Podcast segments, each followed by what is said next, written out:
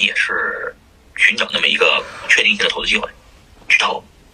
我我最近看了一个那个呃一本沙特的孙子吧，就是现在沙特阿拉伯的首富，其实不是靠石油挣钱，他是靠起步是靠房地产，后来是靠投资科技公司，包括他投了苹果股票百分之五的苹果股票，他还投了这个好多的这种美国的呃垄断性的科技公司啊，投最第一名，投投好公司，这种逮住好项目重仓一直拿着的这种思路才能挣钱，呃这这个。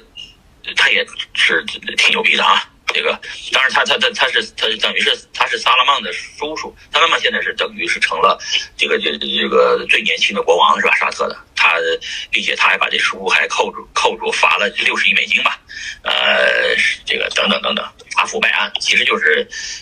这些小的挺厉害啊，把他叔他们的都弄了，他财权利他也拿到了，但是就是说我是说真正挣钱的好的思路是什么？是不看周期的。是能穿越牛熊的这个一个方法论，你能穿越牛熊的方法论，就是我说的刘邦思路。你要保持你的实力不要被削弱，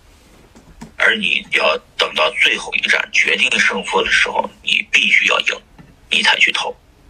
而且你才会 all in 一把都推到垓下，而且要大败，大败项羽，就这种思路才能挣钱啊。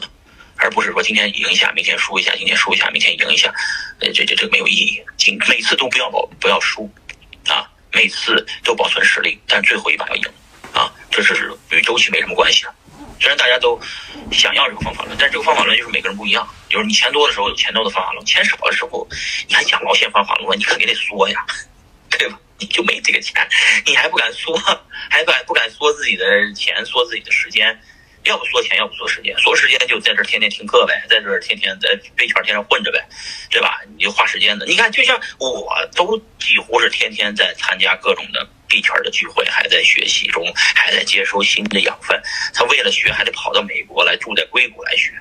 更别说你了。